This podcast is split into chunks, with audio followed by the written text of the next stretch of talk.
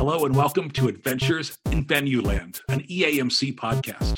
This is your all access pass to go backstage and behind the scenes with some of the brightest minds that cross the scope of the live entertainment industry. I'm Dave Rettelberger. And I'm Paul Hooper. We'll introduce you to some of our favorite people as we dive deep into the world of live touring shows and the venues that host them.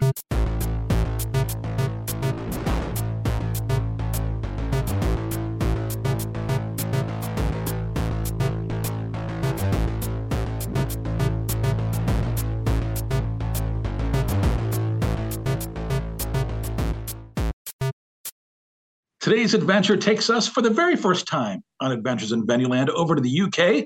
We're going to check in with Brian Kabatznick. Now, he's worked in the US and international entertainment business sector as a senior executive for the world's leading companies. And uh, since 2019, Brian has overseen uh, Oak View Group's sports and entertainment venue development efforts throughout all international markets. Uh, so, uh, in London today, right, Brian? Yes, it's actually a bank holiday. So we're fortunate in the UK where there's three bank holidays this month. The first Monday of May and the last Monday of May always. And then, of course, we've got the King's coronation, which oh, is right. first time in 70 years. So that's next Monday as well. So the Brits are pretty excited that three bank holidays out, out of out of four weekends. I don't even know what a bank holiday is. It, it's just it's just a holiday, except they call it a bank holiday. I like that. well, Brian, thank you for uh, making the uh, time change uh, jump for us here to uh, to record today. Uh, you know, you're the big title, Executive Vice President, Business Development Facilities, Oak View Group International. That's that's a lot of words, but what do they mean? So, I oversee all of our venue development outside of North America. And what's interesting is, is that when Tim Leiweke and Irving Azoff, when they created this company back in 2015, you know, Tim had the vision of creating a venue development company, you know, one that would permeate throughout our entire heritage as a company. So certainly, as you well know, our, our first venues were, you know, we just opened seven venues in the last 18 months Climate Pledge Arena in Seattle and UBS Arena in New York and Moody Center in Austin, uh, Acrisure Arena in, in Coachella Valley, et cetera. And so that takes a team to A, develop, design, develop, you know, oversee the construction process, and then it, that transitions into an operating company. So I, have been fortunate having worked for AEG underneath Tim for a dozen years, heading up its European venue development, to come on board with Oak View Group and look at interesting projects, either buying existing arenas, uh, building new arenas, or providing a, a wealth of depth and breadth of consulting services for venues around the world. So it, it's exciting for me. Um, you know, having previously worked at Ticketmaster International, Ticketmaster in general, uh, both in the US uh, and abroad, overseeing their offices and the AEG Europe experience. So it was easy for me to transition uh, into Oak View Group as a developer, you know, especially as AEG, you know, limited it its development after the opening of the O2 in London and the then O2 World Berlin, which is now Mercedes Benz Arena, and, and knowing Tim and Irving's focus on developing in some of the world's great markets, it was a good transition for me. Well, we've all seen how fast Oak View Group has grown here in the States. And and like you mentioned too, their involvement in venues sometimes is, you know, booking and sometimes it's management of the entire facility what are i guess some of the projects that you all are working on over in europe or overseas elsewhere that you think you're seeing kind of uh you know gain some steam or you know things that we can be looking for that have been announced so you know our first development project internationally is co-op live uh, which is located in manchester england it's 23500 capacity um, be the largest capacity in Europe, a big standing wow. floor. And, and, and as you saw from Climate Pledge Arena in Seattle, we're transitioning many of those similar sustainability options as Europe's most sustainable building and, and really meeting the city of Manchester's target to be incredibly sustainable. So that opens uh, early next year. Uh, Is it an arena or a stadium? Uh, it's an uh, indoor arena. Indoor with 23.5 capacity. Yep, uh, and that's that's on the campus of Etihad Stadium. So our partners are City Football Group, which is Man City Football Club, which is which is at the top of the Premier League. Um, and they are our partners. And as you may know, Harry Styles is a minority partner, having grown up in Manchester and having worked at Co-op, you know, which is a you know food grocery store in about 2,500 locations around the United Kingdom. So that that'll be our first project. Very excited, and and the hallmark of our new developments are really next generation of arena design. So, you know, Tim obviously is involved with the Staples Center and the Sprint Center in Kansas City, and obviously London, Berlin. You know, those designs were almost 20 years ago. You know, we're looking at creating music focused arenas or music focused with sports tenants. So, Manchester is fascinating. Aside from the sustainability uh, initiatives, you know the roof will be significantly lower than than the current arenas in the United Kingdom. The the upper bowl will be much closer to the action and the stage than many of the arenas in Europe. And, and, of course, you know, with over 30 bars and restaurants and you know 10 different VIP products that that suit different uh, seat locations and and diversity of price points, it's really a fascinating project. And uh, it'll be revolutionary. Just like when the o2 opened 16 years ago in 2007 that was revolutionary for europe you know with 96 yeah. vip boxes and, and, you know different different platforms of premium seating food and beverage et cetera and sponsorship you know which really you know tim and and many of the the current View Group uh, employees have had worked on.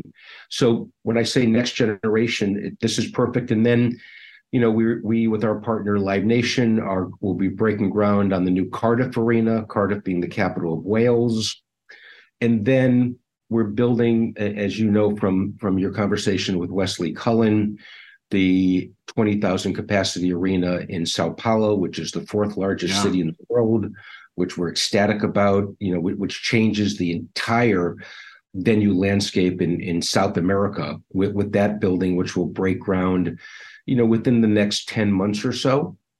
And then we have a number of projects. We're working on a new arena in Riyadh, Saudi Arabia.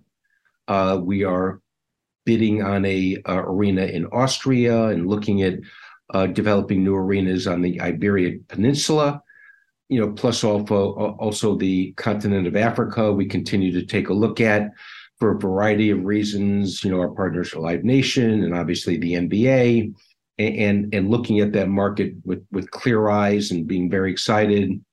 Certainly, Asia and Australasia are focuses for us, and you'll be hearing shortly our our plans in in in that those large markets. So, what's exciting is when you look at next generation of arenas and capital markets, capital major markets, you know, yeah. we, we have a great opportunity to to develop and operate and and really create a return on investment for our partners that's been meaningful and and and hitting our targets of being on time and on budget. No small goal, right? yeah.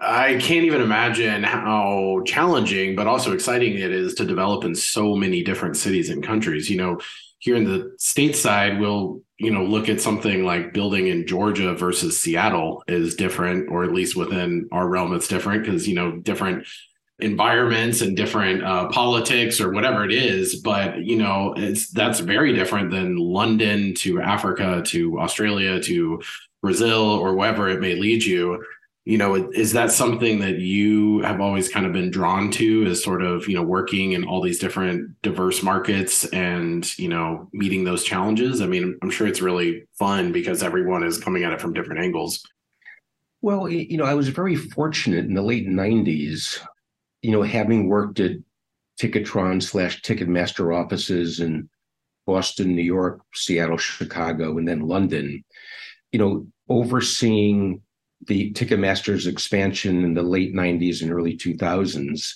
globally, uh, and, and having looked at many of those markets. Um, and then, you know, for AEG Europe, you know, again, reinforcing, you know, understanding the promoters and the venues and the markets, whether it's in Europe or globally, you know, really gave me a great education. And, you know, I, I'm a very easy traveler uh, and I do like to travel. And, you know, I'm fascinated by the different cultures and markets. And, you know, for many of the opportunities we're currently looking at, having Live Nation offices in, in, in, in over 40 international markets gives us a very unique perspective of the local venues, the local promoters, the price points, the consumer purchasing habits of VIP, food and beverage, merchandise, etc., and allows us to talk with a very interesting voice as being, you know, the most sustainable venue company in the world, and and having built you know two billion dollar arenas in Seattle and and and New York and other arenas, you know, in the 200 to 300 million dollar range. So you're able to to go into these markets, uh, understand what the current venues are, and then it, it's a fairly easy assumption of saying, is there is it a market that needs a new arena that doesn't have an existing arena or or maybe an aging arena, and, sure. and then you know work with our live nation partner and, and then really understand you know how best to accomplish that um, it, it, it's look if it was easy everybody would be doing it uh, it's clearly mm-hmm. complicated but to me it's it's it's exciting and complicated yeah. and and you know uh, uh you know having worked with Francesca Bodie's team in the United States that that really oversees on the business development a lot of the internal processes of financing and financial uh, pro forma and projections, marketing, et cetera. It, you know, we, we have a, an incredible infrastructure that that supports our, our global ambitions. So, Brian, when you look at you know globally, uh, you know, Paul and I consider ourselves arena nerds, right? We love to go check out a new building and, and walk around and see what they do a little differently. But from from country to country, or even continent to continent in this case, is an arena an arena an arena, or are there some real local intricacies that things that are different that would would surprise people? No, you know what? We typically, you know, are are always looking at you know ten to twenty thousand seat arenas. Um, you know, stadiums have a unique component where you know either the the sports teams own and or operate. Uh, sure. Now we we just announced a year ago a partnership with Wembley Stadium, where we're their strategic international advisor. Um, so you know we don't own or operate, but we do provide services for for Wembley, which, as you know, is the lar- second largest stadium in Europe. But when you ask, you know, is an arena an arena an arena? Typically, it is, and you know most markets, most major markets have that. Uh, there are few and far between that you don't have a capital or, or major market that doesn't have that. Now, there's different facets. You know, one of my favorite arenas in Europe uh, is the Festhalle in Frankfurt, 12,500 capacity, built in 1909.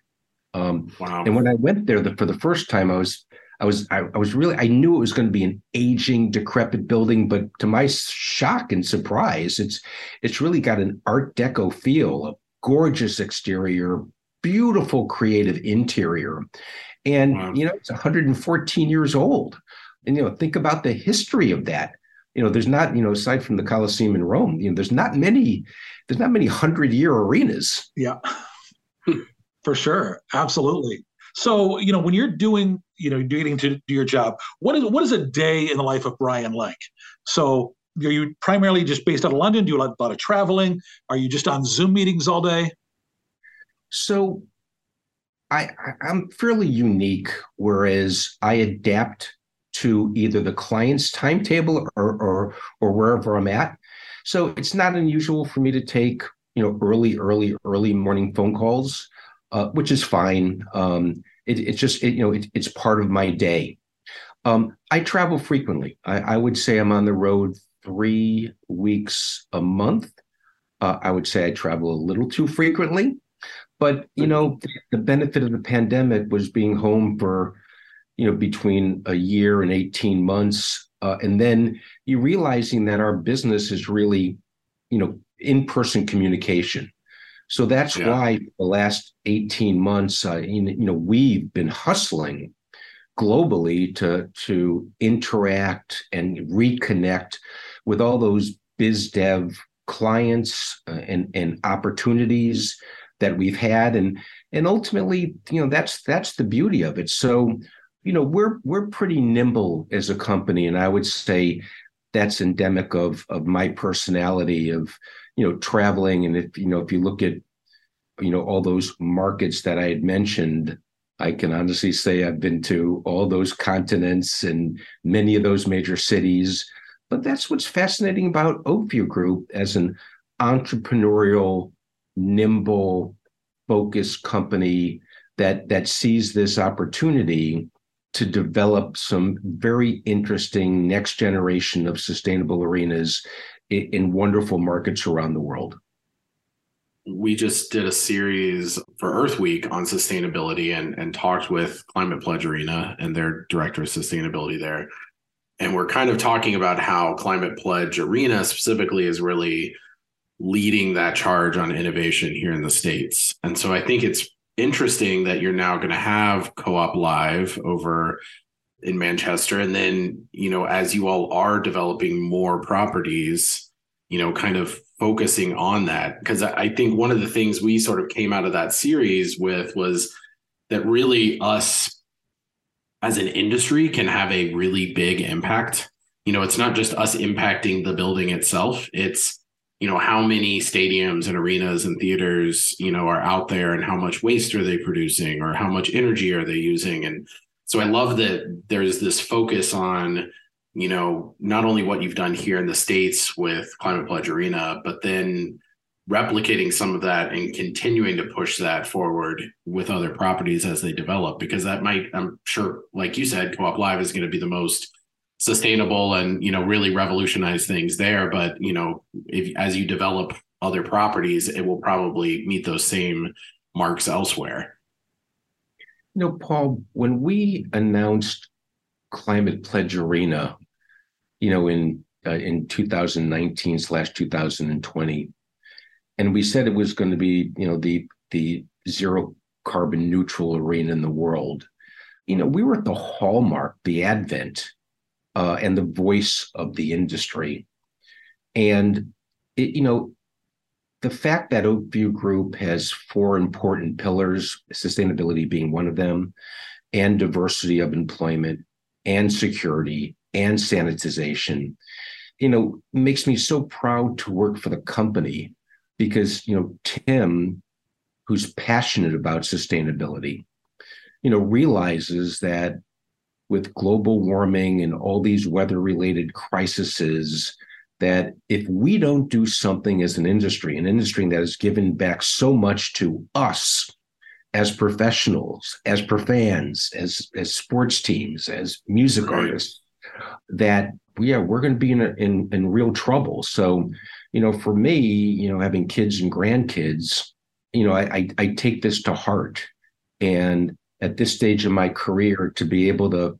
fly that flag and talk to partners and governmental officials about what we've done as a company to influence an industry has been really overwhelming for us. And, and it opens a lot of doors and it really really shows the integrity of the company and the commitment um, to make climate pledge sustainable you know with with those initiatives you know cost us you know a great deal of money than if we had built it without those in mind so you you got to give our partners uh, with seattle kraken who are now in the second round of the NHL playoffs. That's right. And, and Oak View Group, um, a lot of credit for investing and taking that big leap of faith. Brian, you know, when you look at, you know, whether it's a, you know arenas that you love or arenas that you're developing, and you're trying to make an arena a great experience, what what makes an arena great? You know what? At the heart of it, I'm a fan. I see I, I, you know, when I was younger, I used to see 100 events a year, year in and year out. I, I probably see 50 events a year now. Um, you know, the beauty of my job is I'm in different markets and different buildings. So, you know, I, I can't help to think that you sit in an arena and the first 10 rows of those fans, um, now I'll, I'll, I'll talk about a music event, they're totally absorbed. Now, if you're beyond the 10 rows, you know, you're either looking at the band from afar or you're looking at the two screens on either side, the video screens or LED screens or the production. And it's a different experience. So, you know, going back to Co op Live, I think to create a big arena, you know, 20,000 capacity arena with a lower roof and seating closer to the performance space definitely creates a better acoustic environment, a better visual environment to be able to feel the energy. You know, how many times, you know, Paul and Dave have we sat in an arena or a stadium, you know, watching music or watching sports and seeing the difference between being close to the action and being far away. And it's just different. Um, and yeah. when you design a building, then you have the opportunity to squeeze, to be creative, and to create that in- intimacy. You know, from the the deafening roar of a crowd for a sporting event to the acoustic uh, a perfection of great sound in a in an arena. And I always think, how do you make that experience better? So you've got the fan experience, you've got the corporate experience. Obviously, the corporate experience is different because you're hopefully providing great food, great beverage, comfortable seating in a hospitality box, a networking area, and great service, obviously. Uh, and, and, hopefully that permeates to the general public as well. So, you know, to answer your question, the intimacy of the bowl, of the seating bowl, is important because ultimately, how do you create that experience from the last row to the front row? And y- you can do that. You know, you need creative architects and designers. And like I said, you know, moving the fans closer and having the roof lower and having great acoustics is really fundamental of our business. So, taking you back a few years, you're a college kid uh, in Connecticut, right? Fairfield University what did you know you wanted to get into this live entertainment industry? Um, you know, again, I, I, you know, I saw, all, you know, hundreds of shows a year, and by happenstance, I, went one of the people I went to college with, her father was the president of Ticketron, the innovator yep. of computerized ticketing in the United States, and so um, I had the chance to write an article and and actually do an interview with Mr. Schmidt, the president of Ticketron, who was based in New York City. And, you know, at the end, at the late 70s, you know, a lot of my my college uh, friends were, you know, there wasn't a big job market out there, but I was fortunate to, you know, write the article in the school newspaper. And, you know, five days after I graduated, I went to work for Ticketron for eight years, and that migrated into Ticketmaster for 15 years. And so, did I have the foresight? I certainly had the passion, and and, and I would say that I was lucky enough to take advantage of that moment in time of of meeting with the president and and being nimble and and had the ability to move around the world you know working for you know ticketmaster you know great ticketing company and uh, and learning the business it's funny because so many of us have been con- you know contacted by that college reporter who wants to put together an article and you know some of them are pretty skilled and some of them aren't but it all it also it also kind of start you know that one moment is what what led to a, a many many years in the ticketing industry is there is there anything you miss from working on the ticketing side of things Oh, I, I can tell you what I don't miss. yeah, please. There's probably a long list. You know, for for over 20 years, you know, people would just call and ask for tickets. And, you know, it it it wears on you. Um, but so that's what I don't miss. The funny part is, you know, in today's day and age, uh, in the old days, there was never a ticket. You know, if you had a sold out sporting event, a concert, you had to call the promoter, you had to call the box office or the venue manager. That was it. You'd have to ask for a favor. And, you know, it wasn't texting. I mean, you'd have to call and, you know, it just, it's just tough. Um, you know, today with dynamic pricing, you know, it, it look, you got the Warriors playing the the Lakers. You probably bet there's a plethora of tickets available, but the prices are just dynamic. um, so so when people call me for tickets now, I just say, look, you know what? Go online. You know, look at you know Springsteen at the Garden. You know, played Madison Square Garden, one Madison Square Garden, right? So, you know, and there was plenty of tickets available at a variety of of prices, but still there was availability to the public if they wanted to to pony up that money. So, so that that's what I don't miss. Um, yeah, I would say I'll, I'll leave it at that so you go, you know, talk, talk about the, making that transition then from working for Ticketmaster to what uh, being with uh, SMG in Philly.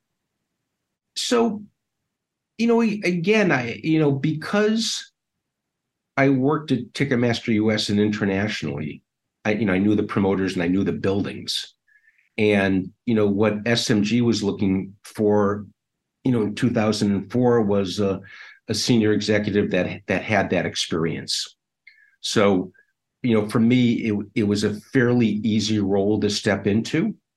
And, you know, it instead of pitching ticketing system, you know, I, I basically pitched the the depth and breadth of resources that at the time SMG had. And you know was successful at, at, doing that until you know Tim started up AEG facilities. And then I transitioned over to that and and and subsequently back to London. With that move to London, what, what was that like? Is that a, I mean, because I think a lot of people wonder, like, could I pick up and, and leave the states and move internationally? So you mentioned, you know, home. You know, what what is home for you, and what was it like to then take that career and go from the United States to you know living in London full time? Well, you know, when I did it with Ticketmaster in you know 99, 2000, 2001, a I had a very supportive wife. So you know, you know, happy, happy wife, happy life. Amen. So, you know, she was, you know, she allowed me to follow my passion. And, you know, it was a dream of mine, you know, as I sat in all those Ticketmaster meetings and they talked about expanding into Ireland and, and England and Australia, you know, I, I really, I, I dreamed.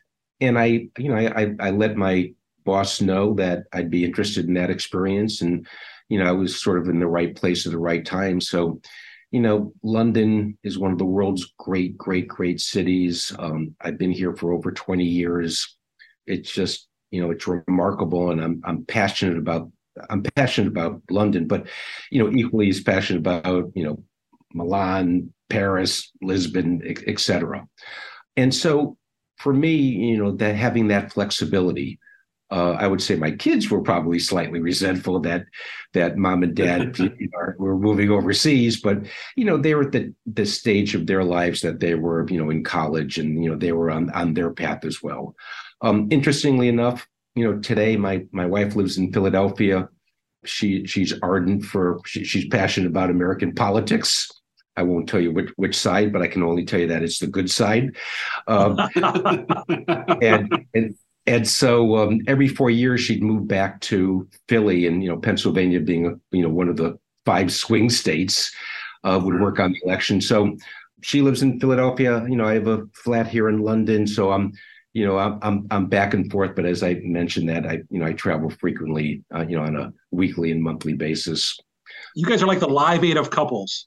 I can talk about a London and Philly event. that, that, good point. 1985, absolutely. Um, so you know what? That's you know it's a you know it's a dream of mine. It, it, the dream continues to be able to work in these fabulous cities with fabulous cultures. And and you know what, Paul and Dave, you know how has our business changed? K-pop, J-pop, Latin music, Absolutely. esports. Yeah. You know, when you when you talk about you know new arenas in Singapore, Tokyo, or Sao Paulo, you know, you know, think about the touring routes and the new arenas. So you know, you could go from Prague to Vienna to Istanbul to Abu Dhabi to Riyadh to Singapore, you know, et cetera. So a the the touring routes have changed, and you know the kids have access to more more music than ever before, playing more music than ever before, and the genres transcend from Japanese to Korean to Latin, etc. I mean, you know, how great is that? Yeah, it definitely feels more global in that than ever it's not just certain countries that are listening to whatever their pop stars are. It's like you have these huge audiences here in the States, as well as a lot of, you know, performers here that have these massive audiences globally. But you're you're exactly right. I mean, it's it seems like the advent of having access to any genre or any artist you want has really kind of spread the love everywhere. And you know what's fascinating? If you look at the 60s with rock and roll, you know, or the 70s with disco or or hip hop and rap and country, and, and you realize that you know there are sort of generational or decade changes in music with electronic dance music, you know, etc. And you realize that these kids had been locked in their rooms during the pandemic for nearly two two years listening to music, playing music. So, you know, in the next five years, you know, God only knows what new genres of music will come out of those bedrooms and those minds of those teenage kids that are developing and exploring and listening. And and that's what's so exciting about our business. Um, so you know what? I'm i'm amazed and i'm thrilled. And you know when people ask about you know emerging markets like Sao Paulo or the Middle East, you're thinking, you know, eh, you know, there's 420 million Arabic speakers in 22 countries. You know, so you know, just from that, you know, you think all all of all, you know, there's a probably a new generation or emerging generation of Arabic entertainment that is probably currently, you know, in in, in those those defined markets and probably expanding worldwide you know, given the demographics uh, of of the changing population bases in in you know all the countries around the world. You know, there in London, you've got a lot of great live music too. And and one of the I have to ask you about this. I see there's a a, a framed Prince photo behind you, uh, and I know that you have a, a fun story about the legendary Prince. You know what? There are geniuses in the music business that that we all appreciate and we all have our favorites. But you know the story i'm about to, to say is really endemic of of what a genius is. So in 2007 prince released three albums in in one day. And i think he did a, a sponsorship with target. And he decided to play three shows in los angeles at la live. And and I was fortunate with my wife to to be there. I was working for AEG at the time, and the first show was at seven o'clock in the then Nokia Theater, seven thousand one hundred seats, and you know he played an hour and a half set. You know the next show was at ten o'clock at the Conga Room, seven hundred capacity. You know ballroom. And then it, he moved then to the one o'clock show with, at Club Nokia, 2200 capacity, you know, music club. And what's startling and amazing and shows the true genius is he played with three different bands and three complete different sets, never repeating a single song. Now, think about that. You know, he had the stamina from seven o'clock to 10 o'clock to 1 a.m., you know, playing three different shows with three different bands with three different set lists. And you know how many people do that? Nobody. Yeah, uh, nobody. And you know, it, it just shows you the genius and the passion of the artist. And you know, it, it, it it's very sad to to realize that he's left us, but nonetheless, better to have had and lost than never to have had it all. And yeah. you know, Dave, you know, Prince, you know, the, you know, one of a kind. But back to what I previously said is, I'm sure he's inspiring new generations of music fans to play and record and tour. So we're, we're excited to see what that what that uh, springs up. Absolutely, for sure. Hey, uh, we're getting ready to wrap things up. But before we do, I, I, wanted to talk about you know something that you're involved with uh, that I, would like to know a little bit more about. The it was the, the Black Ensemble Touring Company. Yeah. So you know, when I was transitioning between between Ticketmaster, you know, over 20 years in the ticketing business, and, and working for SMG AEG and Oak View Group, we had moved back to Chicago, and I fell in love with this with this musical theater company called the Black Ensemble Theater. The founder and creator Jackie Taylor had her own theater on the on the north side of Chicago and had produced a plethora of musical biographies, you know, the Jackie Wilson story, the Howlin' Wolf story, the Muddy Waters story, the Teddy Pendergrass story. And I, I fell in love. You know, I fell in love with the content and the genre, you know, again, you know, being a fan. And so, you know, when I was, you know, transitioning from one industry to another, I, I had, you know, I had a, a, a year off. And so I said to her, look, you know, why don't we create a US touring company taking your music content and bring it to the Apollo Theater you know, in New York and, you know, bring it to the theaters in Baltimore and Washington and Memphis and Detroit.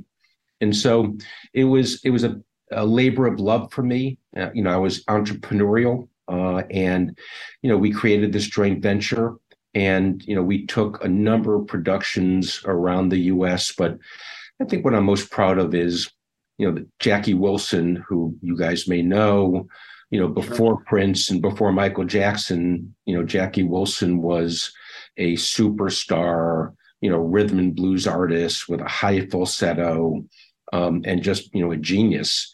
And so, you know, we we took that for a month to the world famous Apollo Theater, the heart of Harlem, the heart of Black America. And it was just, you know, it was wonderful for me. And my wife was very supportive and you know we had a great cast and a great musical score and an incredible lead chester gregory. So it, it was a moment in time for me. And then when that ran its course I, I i jumped into the venue business with smg and you know it's been almost 20 years doing that as well so you know I, you know things all work out um, and and i'm happy to say that the Black Ensemble Theater, you know, moved to a new theater on the on the north side of Chicago that the city helped fund with a number of private donations, and that is going strong. And um, it's been awesome. there for you know that company's been around for forty years, producing you know great musical content. It seems like such a fun way to follow something that you've found a love and a passion for, which kind of is really what we've been discussing this whole time, right? Is you know finding things that bring you joy that really check those boxes for you as a fan and then how can you help spread that to other people for them to enjoy it too you know i think that's kind of the the microcosm of live events where it's you know whenever we fall in love with it so much of us that are passionate about it it's just all about we see what's special about it and how can we bring that same joy, that same passion to more people internationally, even within the city. You know, every single person, like, you know, I think we're maybe uniquely able to see what cogs are in that machine. And then I think it allows us to really, you know, broadcast it. So I just, I, I don't know. I love that you, uh, you know, leaned into it whenever you fell in love with it and really thought about how can you help elevate it and expose it to more people. I, I, you know what, Paul? I couldn't have said it better myself. You know, there's nothing like a live uh, experience. You know, celebrating with twenty thousand people or fifty thousand people. You know it's it, it's just it, it's wonderful to be able to do that. And you know we survived the pandemic where we didn't have that camaraderie. And and it's even more special now that the pandemic's over touch wood and we're able to to experience the joy of a sporting event or a music event or a family event a comedy event etc brian before we let you go i want to hit you with our fast five. It's five quick questions just looking for your your instant brief response First up, do you remember your very first concert? Yeah, it was uh, the Bushnell uh, Auditorium, Bushnell Theater in Hartford, Connecticut, Loggins Messina, and Cheech and Chong. they, they, they weren't a very Cheech and Chong wasn't a very good musical group. Yeah, what, what, what, a great double bill though. How about do you, do you have one concert? Do you have a favorite concert? Right, one that really stands out to you above the rest? You know what? Um, I, have been given that a lot of thought. Uh, there isn't one. I, I, would say that there's three musical artists that I've seen well over a hundred times, uh, different genres, different generations that that I love, um, and I, I, I still pretty much have a chance to see them these days. So that's that. I, will leave it at that. You don't want you don't want to name the three? Yeah, you know, uh, um, Van Morrison, who I who being oh, in wow, London, yeah. I, I, have a great deal of access to. Uh, NRBQ, a band that that yeah. grew up near uh, near where I was from, Connecticut, in, in, New England, and obviously Dead and Company slash The Grateful Dead. There you go. Uh, during my my my fun my fun college and and early professional days. Uh, what's your favorite thing to do on a day off? Um, you, you know what? Uh, I'm a runner, and I, I, I always find a race no matter where I travel, and I, I, I when I jog, I jog slow, but when I competitively race, I just feel like I accomplished something. So um, yeah, you know, and I, yesterday I ran a 10k race in London in Regent's Park, and you know, I, I I do have a great deal of accomplishment what one food do you miss from America? So you get back to the States, is there one place that you have to go that you just crave? You know what? You, you can't beat uh, going to Reading Terminal in Philadelphia and ordering a hot pastrami uh, Reuben. um, it is uh, it is spectacular. Hershel's Deli. Uh, last question for you: uh, What is your theme song? Uh, so you have your own reality TV show where cameras follow you all around the, the life of Brian, if you will. Uh, what's the song that plays over the opening credits? I would say, "Do you believe in magic?" by the Lovin' Spoonful. Spoonful. Yeah. There's a line that says, "I've got the magic in the music and the music in me." So uh, I'm, I'm surprised I remember that, but uh, I think that just about says it all. Uh, Brian, anything you want to plug? Uh, if somebody wants to reach out to you, uh, what's the best way for them to connect, et cetera? You know, B. Kabatznick at uh, oakviewgroup.com. You know, I, I tend to respond to a lot of my a lot of email inquiries, but no, I, you know, Paul, Dave, I want to thank you for the for allowing me to to share my passion, and sure. just as I had that opportunity as a 22 year old college graduate, you know, working at Ticketron. I, I, try not to turn down people, you know, asking and inquiring, and you know, as long as they they have got the passion as well, you know, I, I have the ability to to move all around the world. So, you know what, you know, follow your passion. You know, there, you know, we have choices in life, and you know, being engaged and learning every day is has been wonderful for what I've been doing personally and professionally, and I would encourage that from your listeners to do the same. Love it. It's been a real pleasure talking with you today and, and appreciate making the time in, the, in your busy schedule. All right. Well, thank you so much. Uh, good luck with the conference coming up. Thank you so much. And a big thanks to everybody for listening to this episode of Adventures in Venueland. Remember, you can subscribe and find more episodes wherever you listen to your favorite podcasts. We do appreciate your five star reviews, it helps other people find us. Until the next adventure, I'm Dave Redelberger. And I'm Paul Hooper. Thanks for listening, everyone.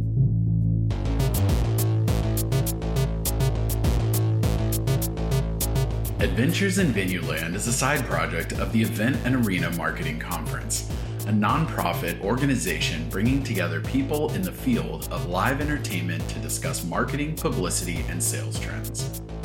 Find out more at eventarenamarketing.com. Audio editing and mixing by Camille Faulkner. Design and digital advertising by Megan Ebeck. Copywriting and publicity by Samantha Marker. Guest booking and brand strategies by Paul Hooper. Guest research by Dave Rettelberger.